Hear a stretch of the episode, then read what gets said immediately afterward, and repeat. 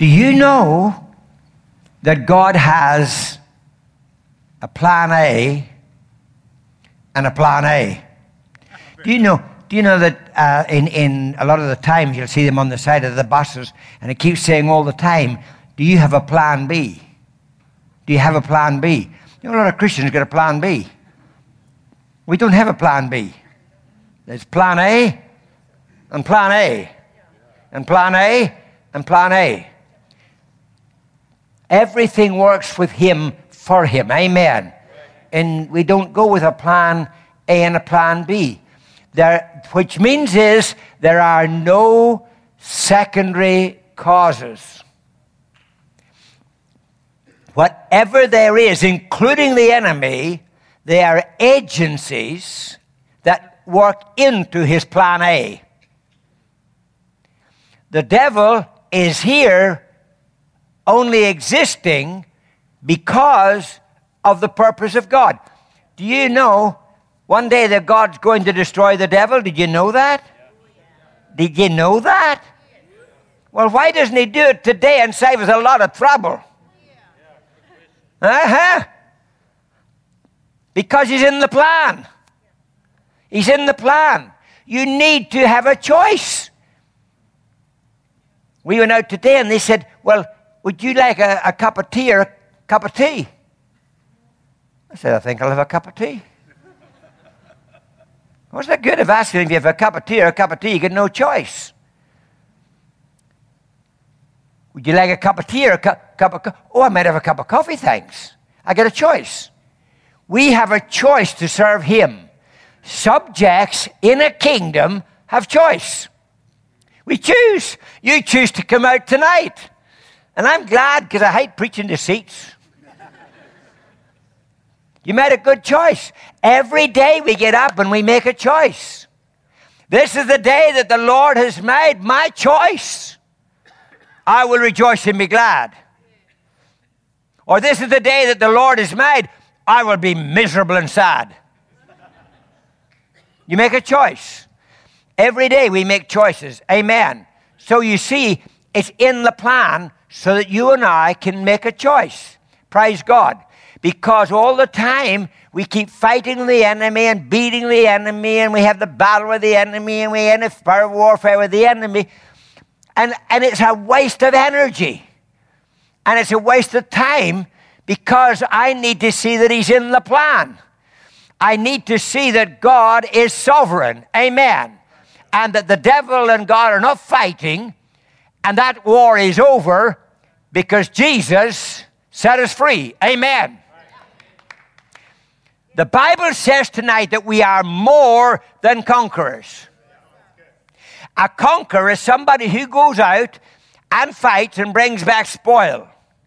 But a person who's more than a conqueror has somebody else that goes out and fights and brings back the spoil. We're more than conquerors. Amen. Because why? We're in a place of rest. Amen. So tonight, I want to ask you about your alternatives, your secondary causes, the negatives of your life, the ones we don't like, the ones we fight against. And we're going to talk about, now I know in podcasts and things, sometimes I tell stories and I never know exactly whether I've told them before or not told them or whatever, but it really doesn't matter because you, you have to hear things three or four times before you know you got them anyway. That's that's good because I've been delivered from repetition. So, so that's a blessing. So what do you do with your negatives? And tonight we're going to just talk a little how we can live in a world like we live in, how we can live positively in this negative world. Amen. This, uh, this old lady, she was a dear old lady, loved Jesus, and she didn't have very much of the earthly goods at all. She didn't have very much money, she didn't have very much resources, she didn't have very much, but she loved Jesus. And she used to get around all the time praising the Lord. And she was always praising the Lord. But next door there lived an atheist, and he hated it. And he used to come in the door and rap the door and tell her to shut up. He said, "You're a silly old goat."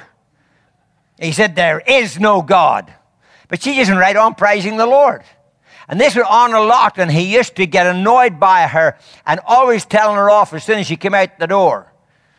And then one day she's getting around the house, a hot day, and she's getting around the house, windows open, hands in the air, praising the Lord. And she says, "Father," she said, "you know I, that you said that you'd meet all my need, that you'd meet all my needs.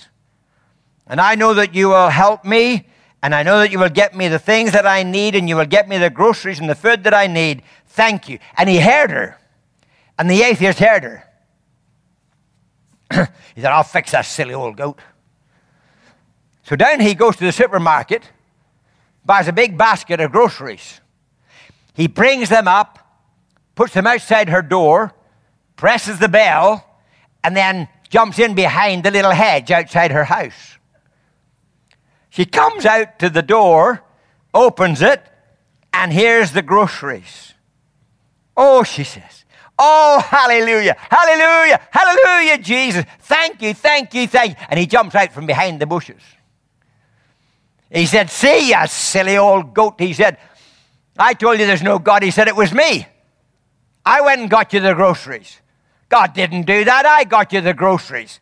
And with that, she took off past him and down the street, and he's after her. And he gets in front of her, and he stops her. He said, "You know, you are crackers, really, you are. You're just a silly old goat. You're crackers."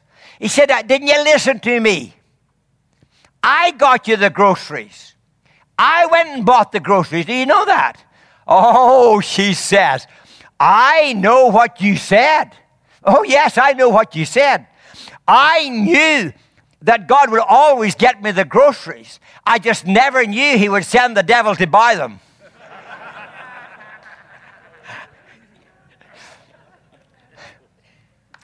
Hallelujah.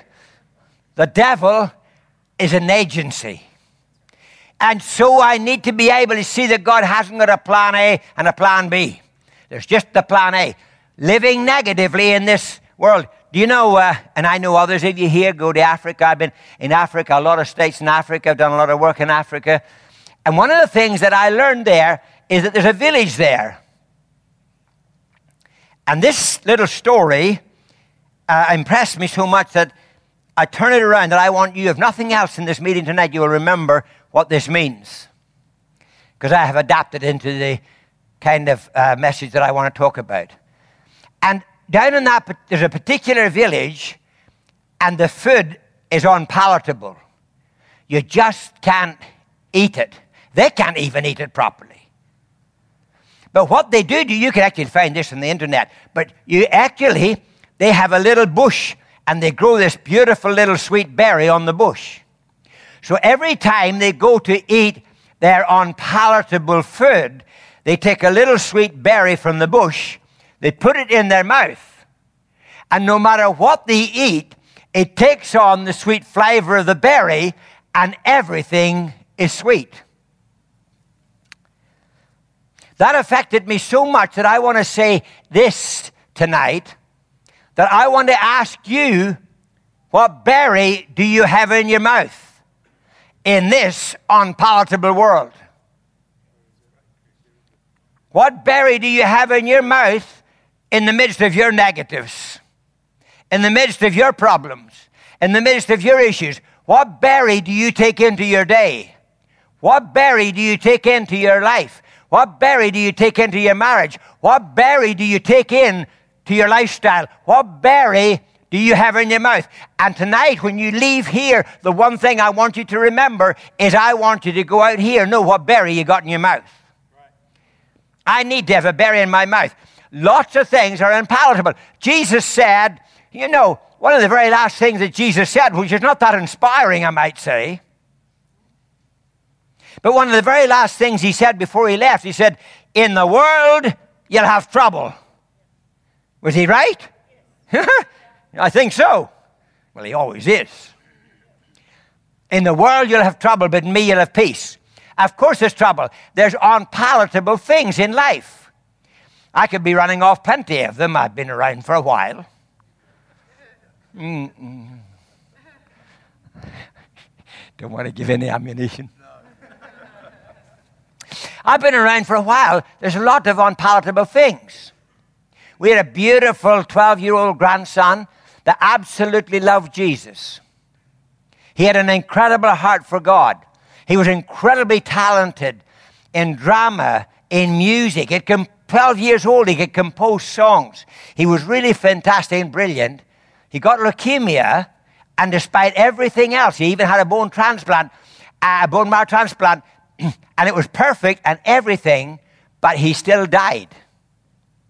Do you know, that's unpalatable. Grandchildren should not die before their grandparents. That's unpalatable.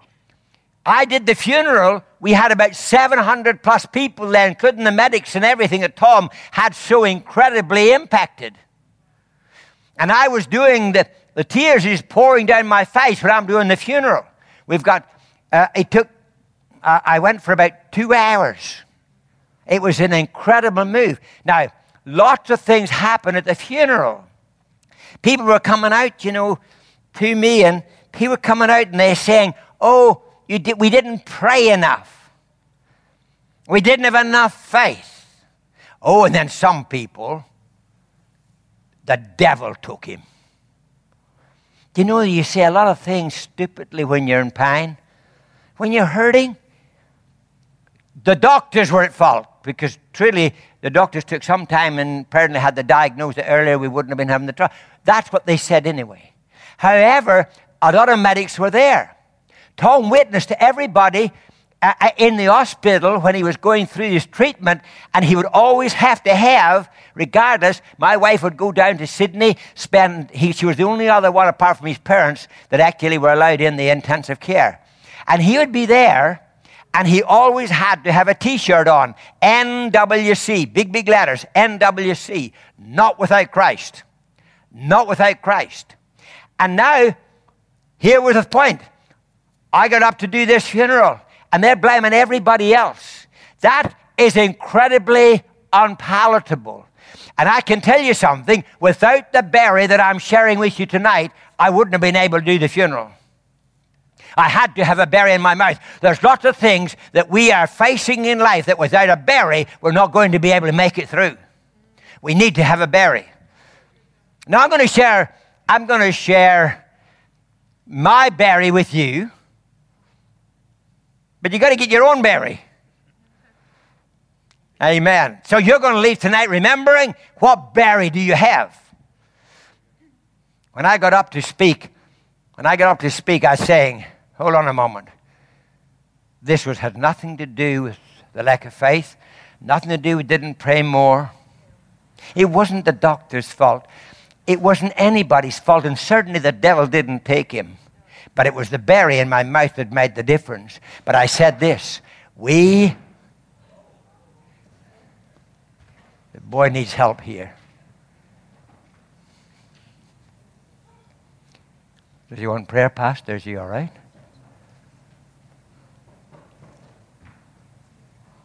He passed out, I think. Yes, I think so. Just let's wait for a moment just to make sure he's okay.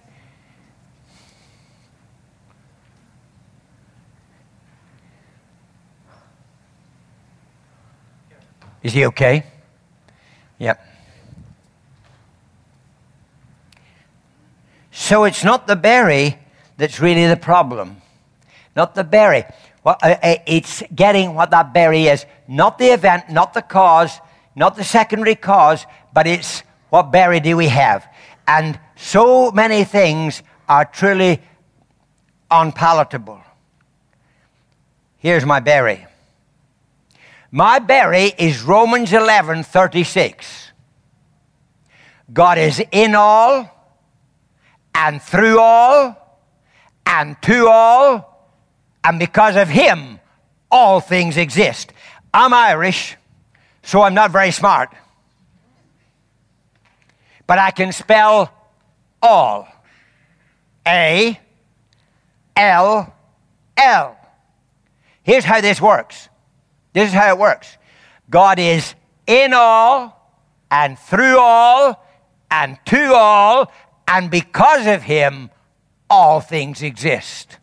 Do you see, If you can see God exclusively, it excludes every other complaint, every other agency, because God is in everything and he works all things according to the counsel of his own will. Amen. God is so positive that he moves along every line and causes it to redound for his glory. Scripture is full of illustrations which we don't have about tonight. But do you see, we need negatives. We have to have negatives.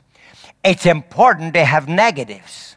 Do you know, when I was, one time I was home, and when we were little, it's not like now, we, you see me around with a camera a lot, because when I was little, we had no cameras, and we did have, there was one old camera, we used to have the old Kodak camera, and you used to turn it around, and just like this, you know, most of you would not know what that even looked like, and you just wound it around and around to get some pictures. But you know, we didn't have many pictures, but I was home one time in Ireland, and my mum says to me, hey, would you like a picture of yourself? Well, I didn't have any pictures of myself. I thought, yes, I'd like a picture. So she gave me this little picture, and it was a lovely little picture. Those days, I had lovely black wavy hair, until one day it just waved goodbye.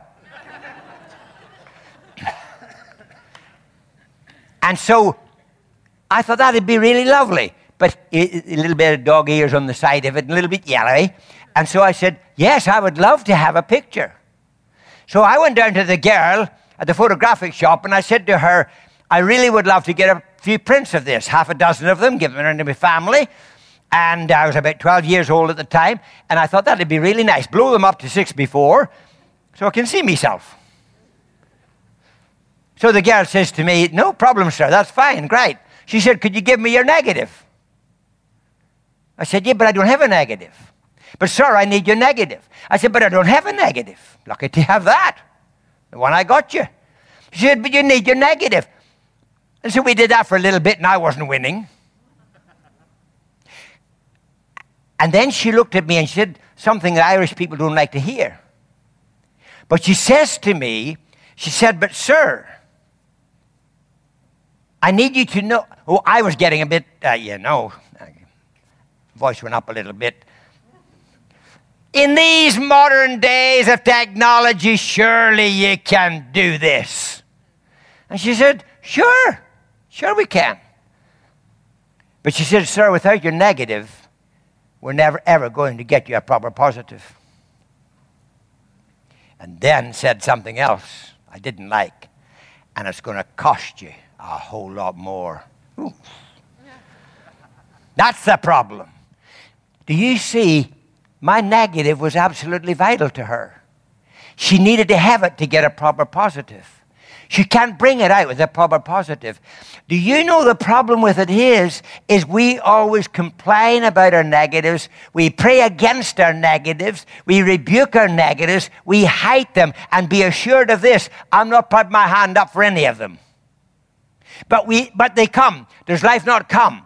Do you not experience unpalatable things? Things that's not very nice, things that's not very easy, but do you know negatives are absolutely vital? Now, what I'd like you to do for me, brother, would you do, is it possible to gather a half a dozen pens or pencils for me for a moment? I get a little bit of an idea. Them, not the cho- in the chocolate box, because these people are addicted, addicted to chocolate. Here's two. Now, you just pick your pens up afterwards. Who, who's right? I can tell you're not taking any notes. Have you got any more pens? My goodness. I, oh, look at this, the whole Sunday school. Yeah, that's better, dear, that we have the whole Sunday school class. Well, do you think we get enough now? Boy, they, we got a lot of problems now. Look at them. Hey. No, I, we're right, son. We got, we got so many now. That's okay. We get, we got so many now. This is what we'll do. Hey, do you see?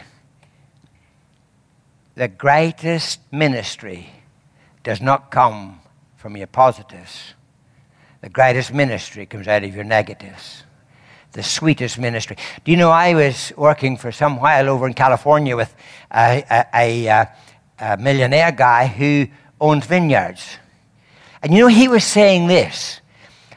They have hectares and hectares of vineyards. And he's saying this. He says, in the valley, in the valley there's all these grapes. And they're irrigated. And they're absolutely beautiful. And they have big, big grapes, big, juicy grapes. But then along the side of the hill are also all these other grapes. And they're only tiny little grapes. And they call them pressed grapes or stressed grapes. Do you know they have only so much water given to them? They go through some of the temperatures that the ones in the valley haven't suffered. They go through some of the torrid weather patterns. But do you know that for the grapes that's growing on the side of the hill that's called the pressed grapes or the stressed grapes, do you know that those, those grapes and the grapes in the valley, the value of them are incredibly different? The ones in the valley that's big and juicy and flowing in the thing, do you know that the cost is about thirty dollars a bottle? The ones on the side of the hill starts at three hundred dollars a bottle. The sweetest people have some of the people that suffered the most. The sweetest people are the people that's gone through life and have gone through a lot of negatives. And in the negatives, they've found Jesus. In the negatives, they have reached out and found him. The greatest healing comes out of our greatest despair. The greatest healing, the greatest ministry comes out of our negatives. We would do, we don't want that to be the case. We don't want that to happen. But the greatest healing comes from our negatives. Amen. Do you see? We have to see God, what God's doing, and the process that he's doing. You know, you take you take uh, Romans eight twenty-eight. You know, it's like God's band-aid scripture. Ah, well, all things work together for good. Now, brother, you know, all things work together for good. And you just stick it on anything. But the heart doesn't believe it at all. Your berry is your belief system. What do you believe? We mentioned this this morning, and it's very, very important. If your problem is greater than your belief system, you got a crisis. If your problem is equal to your belief system, you will struggle. But if your belief system is greater than your problem, you enter into rest. Do you see there's an incredible importance to understand what you believe? What do you believe? What do I believe? What a man or woman believes rules them. We do not rule our believing. Our believing rules us. And Romans eight twenty-eight that we so often go on and talk about and say and quote. And it's really an offhanded scripture. But the Bible says, all things... all things. You know, life's just full of thingies. Every day there's thingies, all kinds of thingies. There's this thing and that thing and another thing. That's why the scripture doesn't define them, because they're just things. Oh, like, hey, I want you to mentally go with me right now, and I want you to think about things. Oh, my. Things. Oh, somebody sent me a hundred bucks. Oh, God's so good. Hallelujah. They're wonderful. It's a nice thing. So if you feel God moving you tonight, it's fine. And then tomorrow morning, the washing machine broke down. Another thing. Oh, another thing. And I can't believe it, because now Murphy's Law has come. And now the microwave's gone. Now the fridge is broken down. Oh, have you ever noticed how things can go in threes? Huh? And now things are horrible. I stand against you, Satan, I rebuke you. You see, we go into our nonsense stuff. But you see, life's just full of things. Oh, my goodness. I got this verse of scripture this morning. Oh no, what an incredible blessing that was. God inspired me and encouraged me and blessed me. I know I had a real victory today, and God touched me today, and I could not believe it. I got up this morning and I went off to the office, and I just could not believe what they did to me and said to me and rejected me and spoke against me and caused me problems. And I tell you, I got so mad, I just stuffed it up. I mean, I was right down the line in Christian swearing. I was at the very end. And now, another thing. It's just another thing. Every day your life and my life is just full of things, just all sorts of things. Man, I can't believe it. And then, oh my goodness, I came to church and God touched me and I felt the presence, and oh, it was so wonderful. And I just can't believe then that Monday came and I just completely stuffed it up.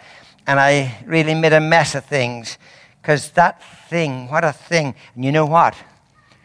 I just had a lot of things. Every day there's things. But you see, that's the great thing about God.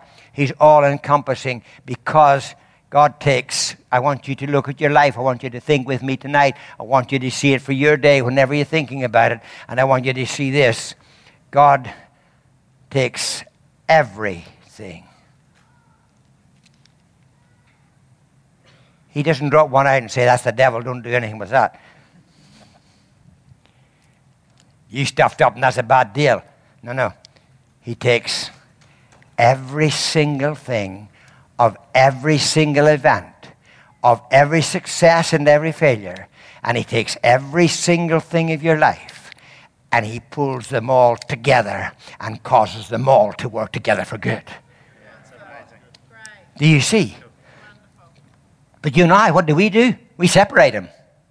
We separate it from the good and the bad, as though we're supposed to know what that looks like. And we were never supposed to know what that looked like, because God never intended that I knew what was good and bad. But suddenly I am all wise about what's good and bad. But what God does, he takes them all. You'll have to come and all get your pens at the end.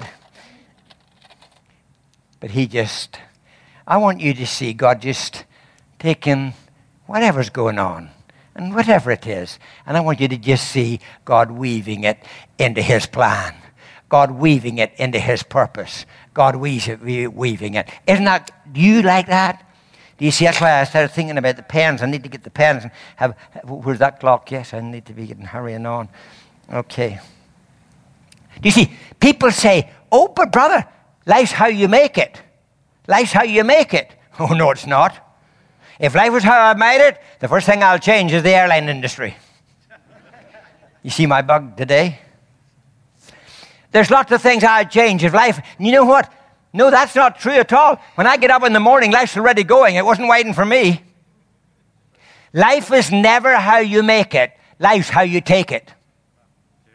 Life comes to us. And when it comes to us, it's the way that we take it. And we either react or that we respond to whatever it is that's going on. And if we react, and I've watched people react, just like to the death of the son. Not because I'm stronger. Not because I'm better. Because my grandson. No, no. I was broken. Shattered and tearing. But I'll tell you what. It was my Barry. That I could talk. That God was in everything. And boy. I could tell. I would love it. We, we don't have time. But I'd love to tell you so many spin-offs. From that funeral. Some of them it's absolutely a miracle. But. And I loved all the spin-off miracles. I just liked the one where he came out of the coffin. But there were so many other miracles.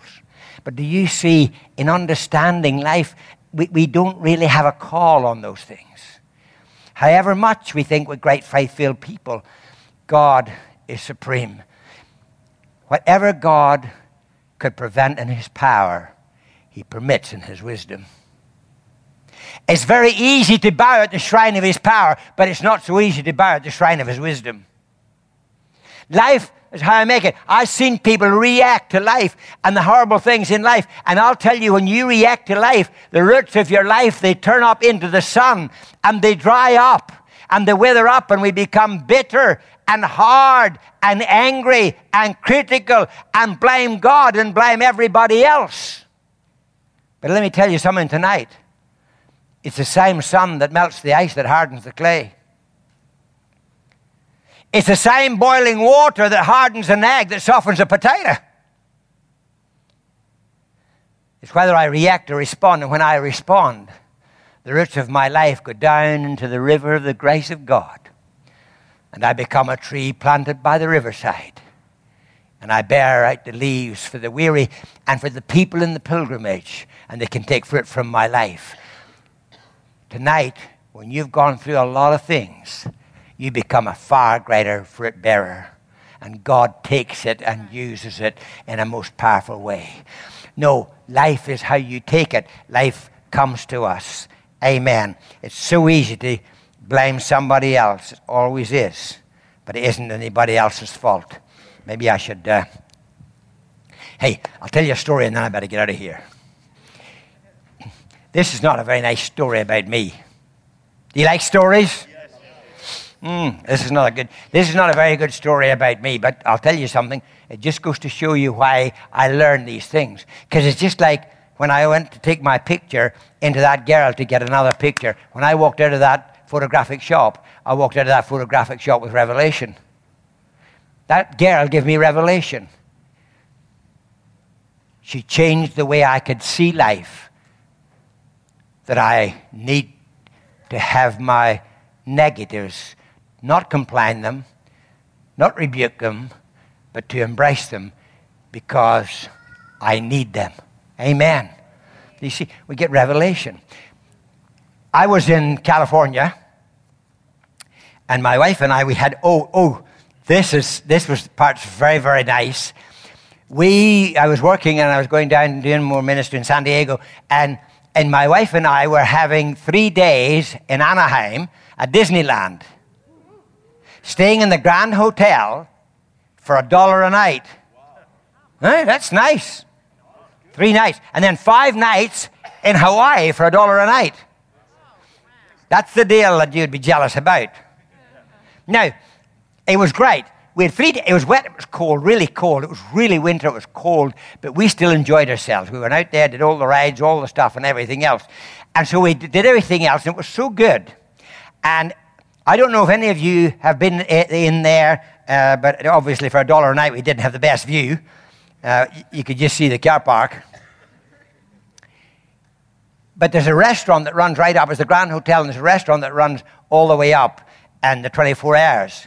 And we would go in there all the time for a coffee or, or a chocolate or whatever, a tea, or something to eat. We'd go in there. That's where we just ate. And so we would always have, you can always, you know, if you get there for a dollar a night, it's easy to have a meal every day. And so we're, it's going well. And we met up with a, a lady in there who was a little Jewish lady, Dorothea. And she was one of the waitresses. And she happened to get accustomed to us and to know us and so on. So anyhow, it came the last night. We were having such a ball. And it came the last night, and a young fellow was supposed to come pick us up. We had to be out of the hotel at six o'clock in the evening. Deadline, because from then it sprung up and the price was beyond me to bu- to be able to pay. So I thought, that's it, we got to get out. And this young guy was going to pick me up because I was going down to preach in San Diego, and so he was going to pick me up to take me down there. So six o'clock came on the night that we were to leave. So we packed all our gear and everything, came into the foyer and sat down. Wet, cold night. And we're sitting there and we're waiting. Kath hates the cold. And we're sitting there, and as we're sitting there, you know, every leaf that went past those automatic doors just kept opening, and the wind coming in, and the cold coming in. We're sitting in the foyer. And then seven o'clock came, and he hadn't come. Eight o'clock came, and he hadn't come. I'm okay so far. But I know we're starting. Nine o'clock came, and he hadn't come. So every hour on the hour, we would go in and have something else to drink because it was cold. So we'd have a coffee or we'd have something every hour. Ten o'clock came and he hadn't come. I'm not doing so good by ten. And a whole lot worse by eleven. So now I got up and I'm walking. I don't believe it. I cannot believe it. How inconsiderate can people be? Don't they know that we're waiting here? Don't they know it's wet? Don't they know it's cold? What's wrong with the people? What's the young fella up to? Cass sitting over, you know, watching this man of God, arms folded. I saw the expression in her face and I said, oh, honey, I'm just thinking of you. Which really was not true. I'm really thinking of you, because I could see that she was about to lecture me. eleven o'clock, eleven thirty, still not there. So finally, quarter to twelve, quarter to midnight, we go back into the cafe. I am mad, because when those doors flew open, my berry fell out of my mouth and ran out the door. I lost me berry. And I go down, and I'm mad now, and I go and sit down, I'm going off, you know, about the thing, and I can't believe it, and what are we going to do, and how are we going to get out, and we can't get back in the room, and how are we going to do this? So I'm sitting there, and Dorothea, this little Jewish lady, comes, and she brings her, she brings her little book out to take my order. So she pulls the pen and the book out and standing at the end of the little booth. Now, she says, well, what do you want?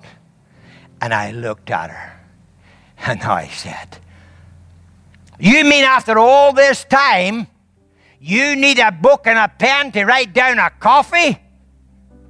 Surely you can remember coffee.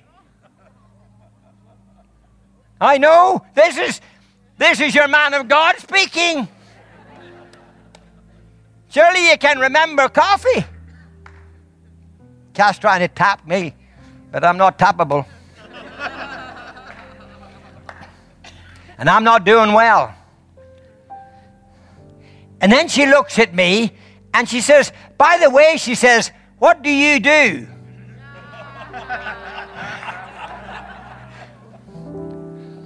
I thought, no, you don't. I told her anything and everything. But she just stood there. I want to know what you do. Finally, yes, I'm finished nearly in a minute. And finally, I said, I'm a preacher. And she threw back her head and she laughed and laughed and laughed. She says, you're nothing like a preacher. So here's me. I said, oh, really? Does that look better? Do I look nicer now as a preacher? And she went and left. She came back. She hadn't gone far. And she came back and said, okay. She says, if you are a preacher, give me a word from God. I'll give you a word, but it won't be from God. And she left me. And when she left me, you could not believe it. The Holy Spirit hit me. Uh-huh. And I suddenly got inspired. And I said to Kathy, you know the napkins over there, big napkins. I said, have you got a pen, love? And she said, yeah. And something, I knew it was a song from many, many years ago. I'd never even remembered the words of it. And I started writing like mad. And then God gave me a verse of scripture and I wrote that down. And she came. And she's standing there when she came back. And I said, Dorothea, because my hair's growing back now. I can take the gates of the city. God's come back now. And the berry's back in my mouth. And I says, Dorothea, I got a word from God for you. She said, yeah. I said, here's the word from God. He didn't bring me this far to leave me. He didn't teach me to swim to let me drown. He didn't build his home in me to move away. He didn't lift me up to let me down. And I had a verse of scripture. I gave it to her. She took it. She stood there. He didn't bring me this far to leave me. He didn't teach me to swim to let me drown.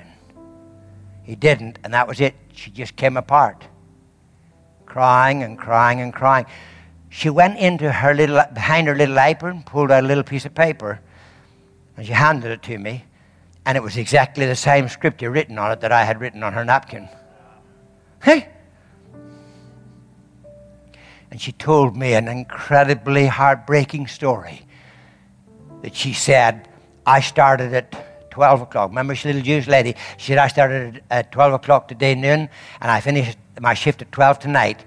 And she said, before I left today, after the heartbreaking thing she told me that was going on in her life. And she said, and I got down and I said, if there's a God in Israel, if you don't meet me before midnight tonight when I finish my shift, that's it, I'm checking out. And it was now five minutes to midnight. You know, God is never late, but he's missed a lot of glorious opportunities of coming early.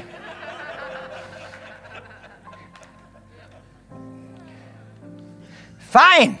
I guess that God came to the Jews first and the Gentiles later, because I'm waiting still and I'm still there.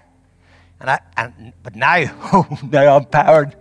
And I jumped up and Kath jumped up and we get our hands around her right in the middle of this cafe and people are still in there and everything. And we're up there and we're praying and crying and everything. I'm so spiritual, you couldn't believe it. My berry's back in its place. And I'm seeing God, and oh, hallelujah. And I saw the manageress coming down. And I said, Dorothea, the manageress is coming. Come on, let's kill the party. And she says, I don't care who's coming because the God of Israel has come. Hallelujah. Hallelujah. Listen to this. The manageress comes and puts her arm around all of us, and she says, this is exactly her words. I'm not a Christian, but I know God's doing something here. Isn't that something else? Do you? It is. I, I was just an agency for the Jewish woman, blocking me from going to San Diego. The young fella had completely forgotten and went around the other way by Palm Springs. He never even came. I was just an agency for this woman. God is in all, and through all, and to all. Do you see, how could you ever not think that was stupid, terrible, horrible? But in actual fact, it was orchestrated by God to meet a little Jewish lady. He heard her. I must finish, I know, quickly. But do you know something? One of the most important things, I realized two or three things. Number one, my carnality, my flesh rising up, did not disqualify me from the purpose that he had for that little woman. It didn't disqualify me from his presence. It didn't disqualify me from waiting to find his purposes. It didn't change anything. And secondly, God heard that little woman at noon. He hears our pain. He hears our heartache. He hears our distress. He knows our cry. And he comes to meet our need. Nothing you can do to disqualify him from your presence. And nothing, as we and we mentioned that this morning, and he hears everything of our heartaches, our failures. He knows your pain tonight. He hasn't brought you this far to leave you. He didn't teach you to swim to let you drown. He didn't build his home in you to move away. He didn't lift you up to let you down. Now, somebody's going to ask me after the meeting, so what happened to your lift? So some of you thinkers will be already down that road. Well, we'll talk about that another time if I ever get invited back. So save yourself the bother of asking me after the meeting, did I get my lift or what happened to me? But a miracle did happen. However, from there, may I finish one more time and sit down and shut up. But I'll tell you something. I just want to leave it with you tonight. The berry in our mouth is so vital that there's no plan A and plan B. There are no secondary causes. God is in all and through all and to all, and because of him all things exist. Make sure you have got a berry in your mouth, because he's working all things according to the counsel of his own will. He didn't bring you this far to leave you. He didn't teach you to swim to let you drown. He didn't build his home in you to move away. He didn't lift you up to let you down. God bless you, and thank you, Pastor.